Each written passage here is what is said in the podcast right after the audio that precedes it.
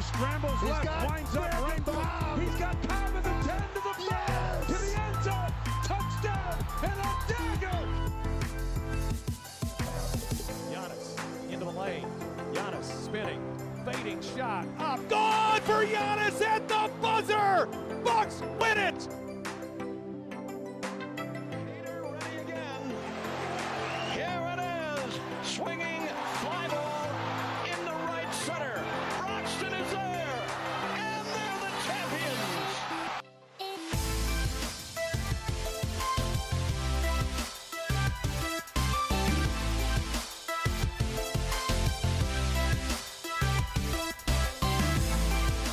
Hey, old Packer fans, what's going on? Welcome to the Packers Trilogy podcast presented by the Wisconsin Sports Trilogy, the podcast for diehard Packer fans by diehard Packer fans. I am your host, Trevor. You can find me on Twitter at Bender underscore Trevor, and I am joined, as always, with my good buddy Tyler, aka T Plus.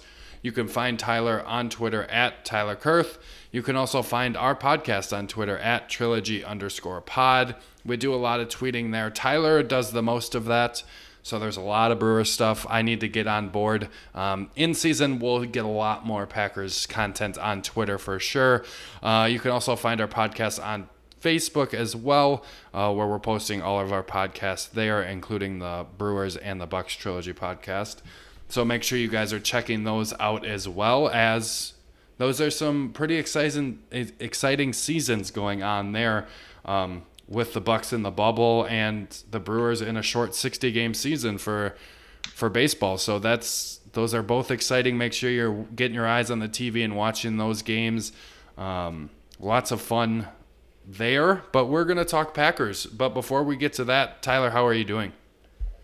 I'm doing really well. We took a week off from the Packers last week and coming back refreshed and rejuiced and hopefully ready for what's going to be a long haul of lots of Packers stuff to talk about. So I'm uh, watching right now on Twitter a brawl between the Astros and the A's. So lots of contact there. So for those wondering like how's COVID work with the NFL season, whatnot, like I think I think they'll find a way to make it work.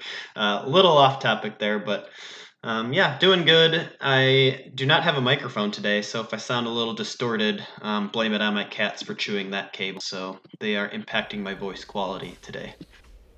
You know, just because I know she doesn't listen, it sounds like we could, might be able to blame it on your wife as well. That's very true. Let's throw her under the bus. It was her fault.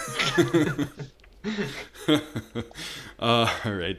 Um, so our Packers content today, Tyler, we're gonna go through position battles, and these are the ones that both of us find really interesting, um, and the ones that we're gonna monitor going into training camp. I feel like every podcast every year is gonna talk position battles going into training camp because these are the things that we need to be watching, and in this case, need to be listening to the media that are there watching what they're saying on Twitter, all of those types of things, and looking at these position groups specifically. Because I, I do feel like these are the important ones. Like I said, these are the ones Tyler and I both feel are important and interesting, and it's something that we're going to want to watch here as well. So we're going to go through um, the right guard position battle, right tackle, defensive line, the who's going to play next to Kenny Clark role. Uh, wide receiver three, and the interior linebackers, and I'm going to throw another one here on Tyler that he doesn't know about yet, and that is cornerback three. Um, so we'll get to that in a little bit, but let's start with our much beloved offensive line talk, Tyler. We are going to start with right guard, and you will notice that I have Billy Turner on this list twice because we all know his versatility. He can play pretty much anywhere on the offensive line. And what does that mean for this year? No, you know the Packers restructured Lane Taylor's deal.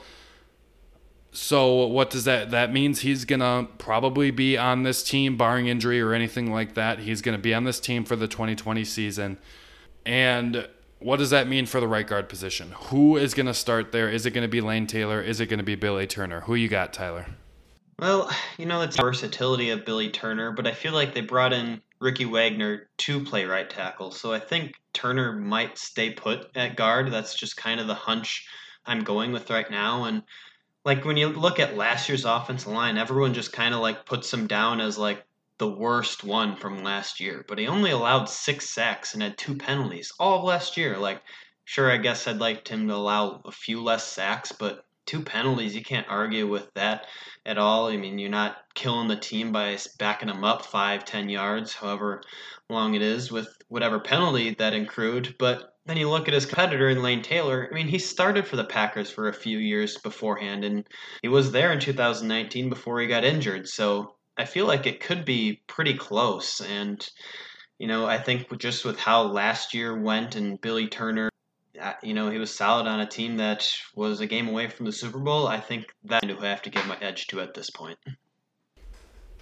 And okay, so this this position battle is interesting to me because you know Lane Taylor I think is a very very good offensive lineman. I think he is a starting caliber guard in this league, and to me that's why I did not understand Packer fans saying cut Lane Taylor save us some money. No, why are you getting rid of some of the most important players on your team in offensive linemen? You know, the whole thing in the NFL is pass the ball, keep your quarterback upright. And why are you getting rid of offensive linemen to do that? That makes no sense to me. Lane Taylor is a starting caliber offensive guard in the NFL. And the Packers very well they they have three starting caliber guards. That is good depth. That's a good thing to have. That is not a bad thing at all. So I never understood that. You know, they restructured it. I get it. Say, get a little bit money for this year, restructure the deal, but don't outright cut him because that really does not help anyone. Um, so I think it is interesting. I think the money thing will be interesting because Billy Turner is still getting paid a lot of money. And is Matt LaFleur, if he is not the best player to play right guard and Lane Taylor's better, and same thing at right tackle, what do they do? They're going to let that money just sit on the bench? That's a tough decision to make as a head coach, but I feel like you want your five best guys out there. And in my opinion, I think that's Lane Taylor. Uh, you can't really go off of like penalties or anything in the 2019 season, but he has five holding penalties since 2013. He has two false starts um, since 2013. Like he's not a guy that's gonna have a lot of penalties and start you negatively. Um, he's very very solid in terms of his blocking, and I feel like he might be the better player with Billy Turner. It's all about I for me. You don't want this as a coach, but a lot of the time it comes down to, you know, we just paid this guy. We can't let Billy Turner sit on the bench after we just paid him a four year, $28 million deal or whatever that was. Um, so that, to me, I think Lane Taylor might be the better player, but Billy Turner might get that position just because the Packers are paying them and can't see paying him and having him sit on the bench. Um, do you have anything else for this right guard spot? Uh, not in particular. I mean, I guess like the only part that sucks, and this goes with all the position battles, is you know we can't really evaluate them through preseason play at all this year. So it's going to be, uh, you know, are we going to hear much like, you know, position battles from Matt LaFleur in press conferences, or are we going to, how are we going to be able to monitor these? I guess is the one thing I did want to point out before we got any further. Yeah, and I, like I said, I think it's going to be a lot of listening and watching the media members that are allowed there. Because um, it sounds like they're going to be at Ray Nitschke Field, and there is like the guys that are always there Rob Demovsky, um, Matt Schneidman, like those guys are going to be where the media traditionally are on the field. There's only like five or six of them. And then the rest of the media that are there are going to be spaced out in the stands at Ray Nitschke Field. So there's going to be guys there. There's going to be content to watch on Twitter is probably the main place to go for that. Um, but there is going to be ways to track that. Obviously, it's not going to be with our own eyes or anything like that this year, but those are the guys that you're going to want to watch. You know, Rob Demovsky, Matt Schneidman, uh, Andy Herman, Aaron Nagler, like all your Twitter Packer follows that might be there, make sure you're following them because those are the guys that are going to be able to tell you about what's going on on the field. Um, and that's going to be the case for all these position battles. So make sure you're checking out Twitter for those updates and whatever articles or podcasts that come out from those guys. Um, right tackle, you mentioned, Tyler, you thought they brought in Rick Wagner to play right tackle. But to me, if Lane Taylor's a better right guard, and that is who is in that position, start of the year, it does make an interesting kind of impasse at right tackle. Now, I, I still think you play the better player that is what you should do. But Rick Wagner, yes, they brought him in to play right tackle, but he is not getting paid like Billy Turner is getting paid. So if they're very similar, I would not be surprised at all if you have Rick Wagner as your swing tackle. And listen, he is a very good swing tackle. He's not Brian Bulaga good level right tackle, um, but he is a solid, capable tackle in this league. Do not get that twisted at all. And as a swing tackle, if that's his role on this team, we might have the best swing tackle in football because he, like I said, he's a very good player. 2019 was not good.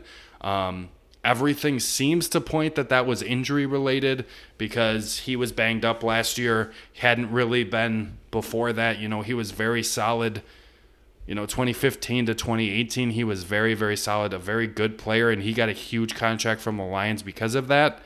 And then 2019 he's injured and his play declines. Now if that play decline is more age rather than injury and we start to see a decline there i think billy turner's going to win this. But right now if i based on my opinion of these players and who is the best player for each position honestly, I'd have Billy Turner as the sixth offensive lineman. I would have Lane Taylor at right guard, Rick Wagner at right tackle. What do you think there, Tyler? Yeah, interesting. I, I kind of like Rick Wagner at the right tackle spot. Some of the experts out there say Turner's more built like a tackle. He's I mean he's 6'5", 310 pounds. He's got youth on his side compared to Ricky Wagner by two years. But yeah, as you mentioned, like Rick Wagner is an experienced veteran. He knows, you know, it's kind of like that Lane Taylor. Like he's a solid dude. He may not get the super recognition from the media or make Pro Bowls or anything like that, but he contributes in a positive way and really doesn't hurt your team all that often, except for last year with Wagner, which I think is why a fresh start will be good for him. And and he's got a hometown story. I'm just learning that he's actually from Wisconsin originally. Grew up going to games. He was a walk on for tight end actually at the University of Wisconsin. So Rick Wagner is coming home, and that that's got a good story to it as well. So I'd like to see him succeed and do well. Yeah, yeah, me too. Um, it'll definitely be interesting what pans out on that offensive line. I think from Corey Linsley, Elgton Jenkins, David Bakhtiari, you have to be, feel extremely confident and comfortable with those guys. And like I mentioned, I think I feel confident and comfortable with the right side of this offensive line. It's just which of these three players are going to be there. Barring injury, I am extremely happy and comfortable with where our offensive line and offensive line depth is because we have Lucas Patrick that we just signed to an extension. Um, there's some players on this offensive line that aren't going to be starting that you know you can feel comfortable throwing out there if and when injuries do happen. So let's move ahead. Um, let's actually go to wide receiver three. Let's stay on the offensive side of the ball here. And I mean, you can correct me if I'm wrong, Tyler. But for me, wide receiver three is between MVS and EQ. We can add players to that, but Davante's a number one for sure. Um, to me, Lazard seems to have separated himself and he's the number two. So I feel like the battle is at that number three at this point, especially with Funchess gone and opting out. I, I feel like it's MVS and EQ for wide receiver three. What do you think? Is there any other players you would add to that conversation? And if you do or if you do not, what are your thoughts on that third wide receiver? Who's it going to be? Yeah, I think for now it's MVS and EQ that are kind of like the they've separated themselves just because of being drafted and being on the team for so long. I mean, when you take a look at these two, like MVS, like I don't know, is when you say wide receiver three, do you think is he going to play majority of slots, or does that just mean he's going to get more reps compared to the other guys? I think that's kind of the more way I look at it. He'll be out on the field, maybe not necessarily in the slot, just kind of wherever the team needs him to be. And you know, MVS, he's still fast. He still has that ability. He has that going for him, and you know, he makes some pretty decent plays. Um, can you know it's just can Rodgers and him get on sync with those deep passes. So if that becomes a good connection that develops this year, then MVS will start to run away with it. EQ, you know, he was looking so good last year and then got injured and never really ended up playing, but you know, he was still a low what, sixth round draft pick, I believe, fifth round maybe. He was down there. I mean, so like you know, if it doesn't work out with the EQ, I'm not going to be upset, but I am still kind of hyped for what he can bring to the table and how another year has changed him. And, you know, really, none of these guys, I wouldn't be surprised if, like, someone from right field comes out and wins wide receiver three, kind of like what Lazard did last year. You know, is it Reggie Begelton just comes out of nowhere, or is there someone else the Packers pick up? I, I could easily see either one of those scenarios happening as well, but from the top of my head, you know, the last couple years we've gone with MVS right away, given him chances, and then he's just kind of, you know, when it doesn't work out, he plays less and less throughout the year. So I feel like MVS is going to get the first crack at it. Would be my hunch. And I don't think you're wrong. I think that MVS probably is going to get the reps. I mean, EQ has been out for a year now, you know, but I do think MVS might get the chance first, but I think that EQ is going to cement himself as wide receiver three. I think personally, I think EQ can, by the end of the year, have us talking. Who's wide receiver two? Is it Allen Lazard or is it Equanimeous St. Brown? Because I have so much hope and faith for his potential because the talent is there.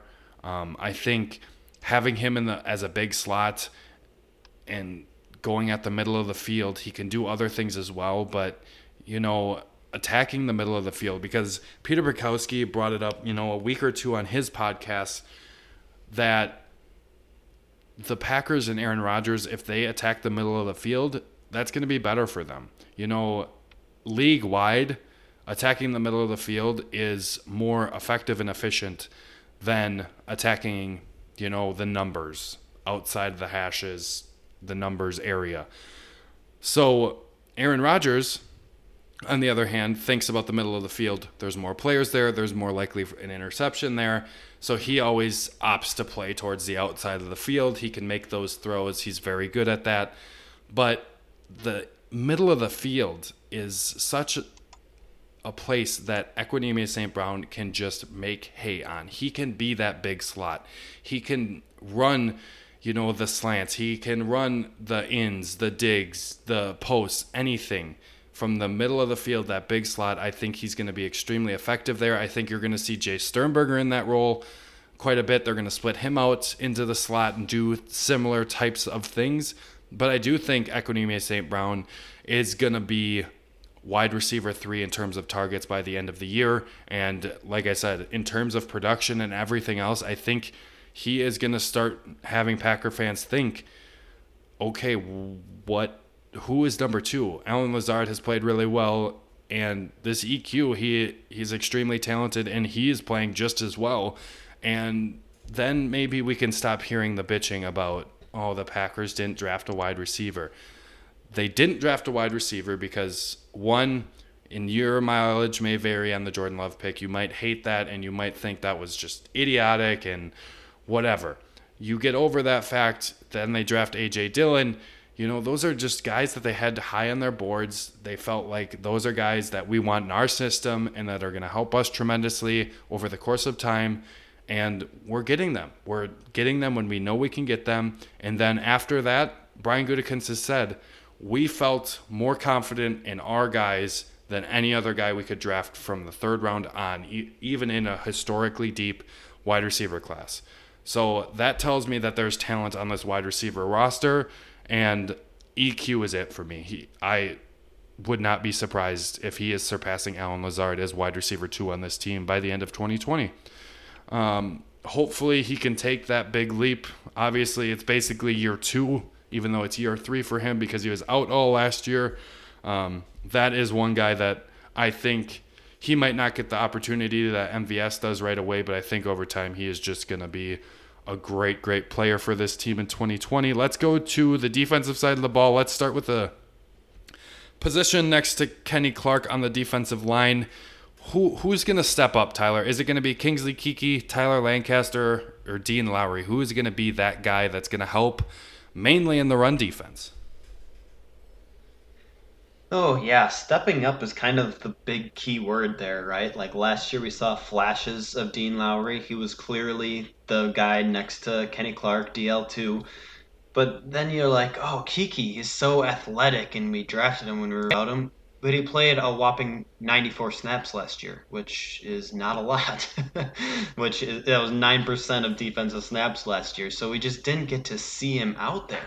But man, I just love his athletic ability. And I think, you know, not only Keke has the potential to be a very good run stopper, but given his athleticism, he could be a really good pass rusher too. Like the man can move for his size. He's like, you know, I, I don't want to say it, but like that's what Kenny Clark is, right? He's shifty, he can move fast, he's got a little bit of speed to him for his size. Like that's what Keke is. And you know, he's just gotta get develop and get stronger and kind of earn some more reps. So, I mean, stepping up wise, I really, really want Keke to step up and earn this role. I think Dean Lowry is going to get the first crack at it, and Lancaster's at the bottom of the totem pole here for me.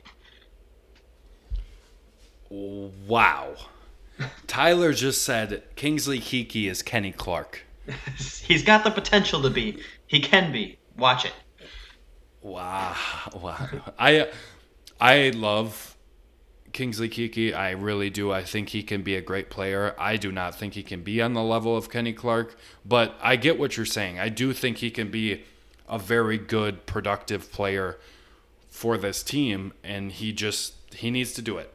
He needs to get an opportunity, but he just needs to do it when he gets out on the field. Obviously, that nine percent of defensive snaps last year that isn't the opportunity. He needs to get a little bit more of a chance from Mike Pettine, but he needs to go out and do it because, like you said, for me, that's the guy. If he hits, it's going to help this defense tremendously.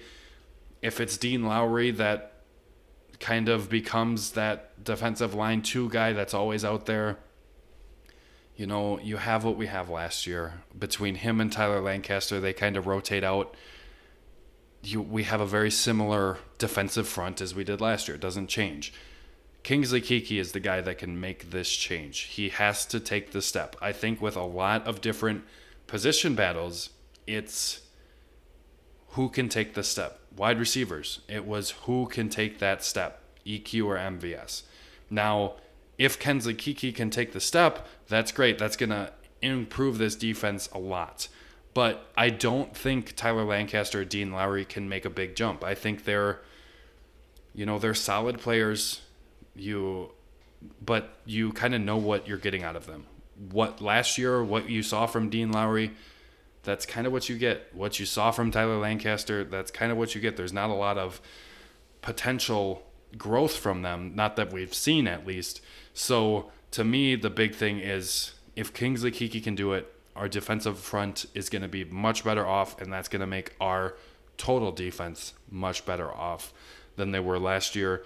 Do you have anything else on defensive line, or should we move ahead to that interior linebacker position? Can you imagine Keke and Kenny Clark on the same level? Like, that'd just be incredible. I don't know if his potential's actually that high, but I do think his athletic ability is comparable to to what Kenny Clark brings to the table. So yeah, hopefully he makes that step, like you said. Okay, so I just have a question. So if I were to put, let's say, a Madden rating on Kenny Clark at a 95, I probably think he deserves to be a little bit higher than that. But let's let's say Kenny Clark is a 95. Okay. Mm-hmm. Now I want you to compare it to an in division rival in Akiem Hicks, where would you rank Akiem Hicks on like that Madden rating scale? Oh man, dude, Akiem Hicks is really good. Um, oh gosh, I mean they both they're both obviously really good. They bring a little bit different things to the table in terms of their style play on defense. Um, I think I'd actually give Akiem Hicks a little bit of an edge, like a 96, just barely. Whoa, wait, wait. You think Akiem Hicks is better than Kenny Clark? He, not in the pass rush, no, but in the run, yes. What? That- Are you serious? You asked for my opinion, and I'm giving it to you. I've seen him destroy our running backs for years. Oh my god. Kenny Clark is double and triple teamed on every run. He's the only defensive lineman to worry about. He's literally eating up double teams all the time. And that's why it dumbfounded me that Blake Martinez only made plays five yards down the field. That's I, fair. I am dumbfounded right now. I w- okay, I was literally expecting you to say, you know, 90 to 92 range because I think I think Akiem Hicks is a great player. And anytime you get 90 and above, you are a great player and we're probably you know, just talking to talk at that point about, you know, do you deserve a 92 or a 94 like you're just kind of splitting hairs there, but to me, Kenny Clark's the better player, and the main reason is I think they're very similar in terms of the run. Akiem Hicks might have a few more disruptive plays here and there, but to me, to be very, very disruptive and a top two, I think, in pressure rate interior defensive lineman behind only Aaron Donald, who is an absolute freak of a human being, that you deserve to be better than him. So I was expecting you to put him in, you know, the 90, 92, 93 range. And I was going to say if Kingsley Keke hits, I can see him being a similar player. I don't think he's better or can be better than Kenny Clark, but I think he can be that slightly less. Still an extremely effective, a great player overall, um, but not quite to the level of Kenny Clark, in my opinion. Um, let's go ahead and move to interior linebackers. So this might be the most interesting. It's definitely got the most players um, in terms of players that could step up, and this is behind Christian Kirksey. We are assuming that Christian Kirksey is gonna be that main guy um, in the linebacker corps, but the players that could be right next to him, we got Oren Burks, Kamal Martin, Ty Summers, Curtis Bolton, and you can throw in Raven Greene, you know, any safety because Mike Pettine's going to do that. Um, who do you think is going to be that kind of the guy that we s- see the most? Maybe I know it's hard with how often we play three safeties and all that kind of stuff. Um, so maybe let's just limit this to actual linebackers. Who are we going to see? Is it going to be Burks, Martin, Summers, or Bolton? Yeah, if we're just limiting it to linebackers, that makes it a lot more interesting. Because, I mean, Oren Burks, I hate, I know you love him, but it, it's basically a third round draft pick experiment at this point. He's a liability in the run defense. He's got some athletic ability and has shown the ability to make an impact in the pass game, but that's about it. And, you know, the other guys, Martin, Summers, Bolton, we don't know much about them. Summers and Bolton were special teams guy last year. Martin is a rookie, so I mean, you in a year like this, you hope you don't have them accumulating a lot of snaps between this combination of players. So I don't even know who is standing out at this point. It's it's a crapshoot. Just I mean, flip a quarter and say, "Hey, you're in." You know, I don't know. I got nothing really. It, it could be any one of them. Who's gonna step up? Kind of the mm-hmm. theme with these guys. Yeah. We, I mean, we just talked about it, right? Can Kingsley Keke step up? Can MVS or EQ step up? It's this is about who is going to step up. You know, I don't have a lot of faith that Kamal Martin is going to get a lot of opportunities here, mainly because Kingsley Keke, we're talking about being a 85 to 95 rated player in Madden, and now this is years down the road, mind you, not right now. I don't want that to be a soundbite, and I get chastised for that. But potential wise, he could be and he was given 9% of defensive snaps last year. So I don't think Kamal Martin is that level of potential. So I don't think he's going to get a lot of opportunities in terms of snap count. He's probably going to be a special teams type of guy. The other ones, it's it's that trend. Who is going to step up? I it's a do or die situation for Oren Burks. It really is. I've I've been on his bandwagon. I've supported him through a lot of thick, a lot of thick situations. I've gotten a lot of heat from you two. Um, you know, talking about I think Oren Burks can can be a good player for this team. I think he can impact this defense a lot. It, it's put up or shut up time now for Oren Burks, and he's got to step up. If not, you're right. He's that's a failed draft pick, and they happen all the time. It's fine. It's just something I think me personally I'm going to have to get over at this point if he doesn't step up. I am still holding out hope that he'll be able to step up. Other than that, who are we going to see? Is Ty Summers going to be able to step up? Yeah, he he looked electric in the first preseason game last year, and then there was a lot of consistency tackling issues that he had. Honestly, Curtis Bolton, I think, might be the best option right this second for me because we've seen two years of Oren Burks. I haven't seen him step up. I've seen one year of Curtis Bolton before. I think he got hurt last year, and he was fun to watch. He was good. Um, so for me, that might be the guy that I trust the most at this point, which is really, really scary for me. Um, but I do think there's going to be a safety next to Christian Kirksey more often than not. So this one might be more of a Packer fans are really going to pay attention to this one. Who's going to step up there? But I think for the most part, it's going to be safeties. And then early downs, who are we going to get? Are we going to get Oren Burks, Ty Summers, or Curtis Bolton? All right, so cornerbacks. This is the one I kind of sprung on Tyler. We didn't really talk about this before we went live for the show, but as I was looking at the groups, I felt like this was a this was a position that we needed to talk about. And this is another kind of similar situation to the Oren Burks one, right? Is it going to be in our cornerback three role? I think it's pretty obvious that we're going to get Jaire Alexander, cornerback one, Kevin King, cornerback two. For whatever you think of him, he is the second best corner on this team. Who's cornerback three? Is it going to be Josh Jackson? Is it going to be Chandon Sullivan? I'll throw a wild card out there. Are they going to sign Tramon Williams back for that role?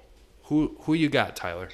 Uh, I love Tramon, but you know I feel like it's too late to bring him back already at this point with players already reporting and starting to ramp up their activities. So I feel like they're gonna roll with Chandon Sullivan. I mean, Pro Football Focus really loves Chandon Sullivan. He passed my eye test last year. He caught my eye. Josh Jackson caught my eye on the bench last year. So I don't even know what he what you know year two he didn't do anything. So besides put his hands, you know, in his crotch and keep his hands warm in the wintertime. That's all he did. So uh, I like Chandon Sullivan. I think he's going to get the first crack at it. Yeah, I think I still think we're in a crazy spot with Josh Jackson. I one of our recent podcasts, I don't know which one it was, but one of our recent ones, I kind of went off on Packer fans and Tyler, you kind of went right into their thinking that Josh Jackson is just bad. He he can't play. Why put him out there? Look, this guy is so talented. I I am holding out hope for Oren Burks, uh, Kingsley Keke, and Josh Jackson because Josh Jackson is immensely talented.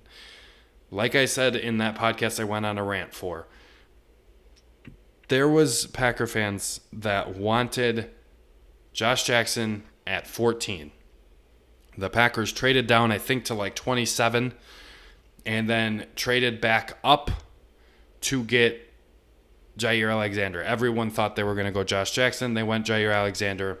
Packer fans were pissed. They wanted Josh Jackson. Well, they got Josh Jackson at 44, I think, is when they drafted him in the second round. And now this shift, like everyone's off of him. Look, he's been really, he's extremely talented and he's shown flashes but they he just hasn't been consistent and I think that needs to be the thing for him. I I do agree with you with Chandon Sullivan. I do think that he did pass the eye test, and I think that's the reason Tramon Williams is not back because they have a lot of faith in Chandon Sullivan.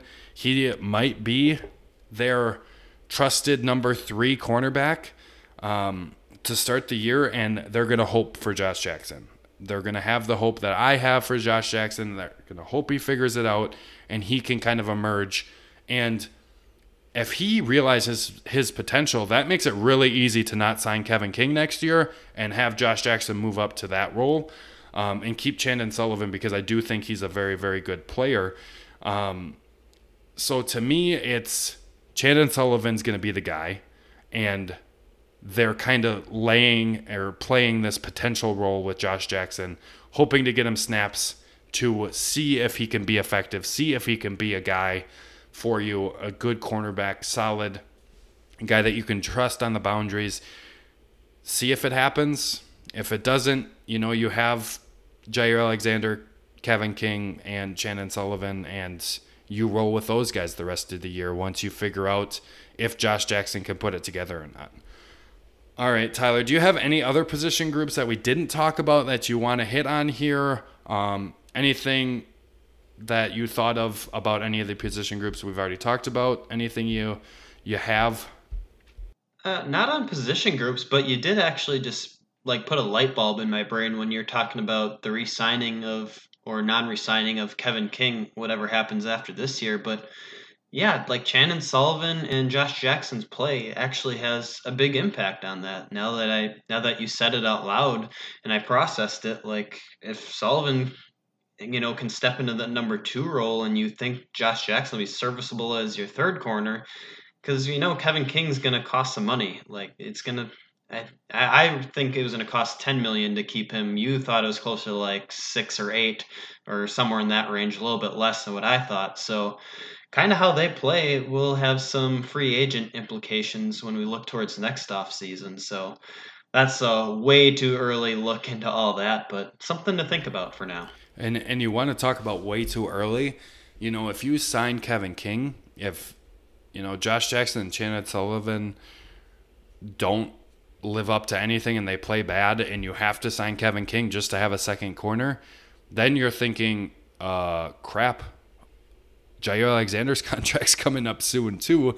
Um, granted, he was a first round pick, so you can put that fifth year option on him, so you give an extra year there. But you know that they were drafted the year apart, I believe. I believe Kevin King was in 2017 and uh, Jaire Alexander was in 2018. So that that is something to keep in mind as well with that cornerback group is this year has a lot of implications moving forward, not only with Kevin King, but you know, moving ahead to next year's draft even. Like the Packers might have to be spending draft capital, early draft capital on the cornerback position again because if Chandon Sullivan and Josh Jackson don't really step up or they can only be cornerback 3 and you can't pay Kevin King, you know there's a there's a vacant position there too so that is going to definitely be an interesting group to talk about.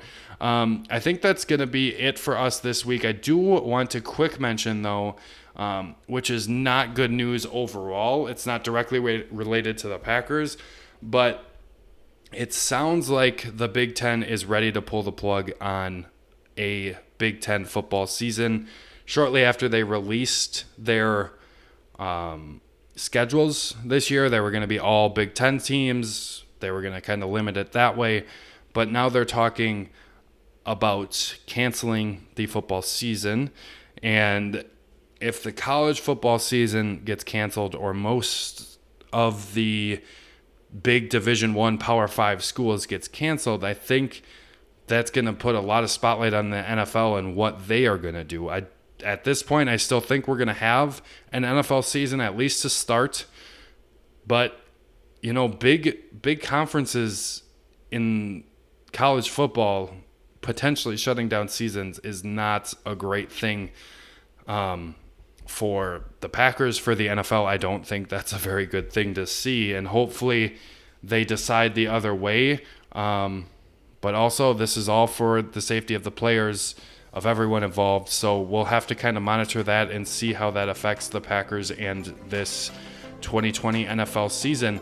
But until we can talk next week and have hopefully more training camp news and different things to talk about actually on the football field finally, um, we'll talk to you next week. Go Pack Go. Go Pack Go.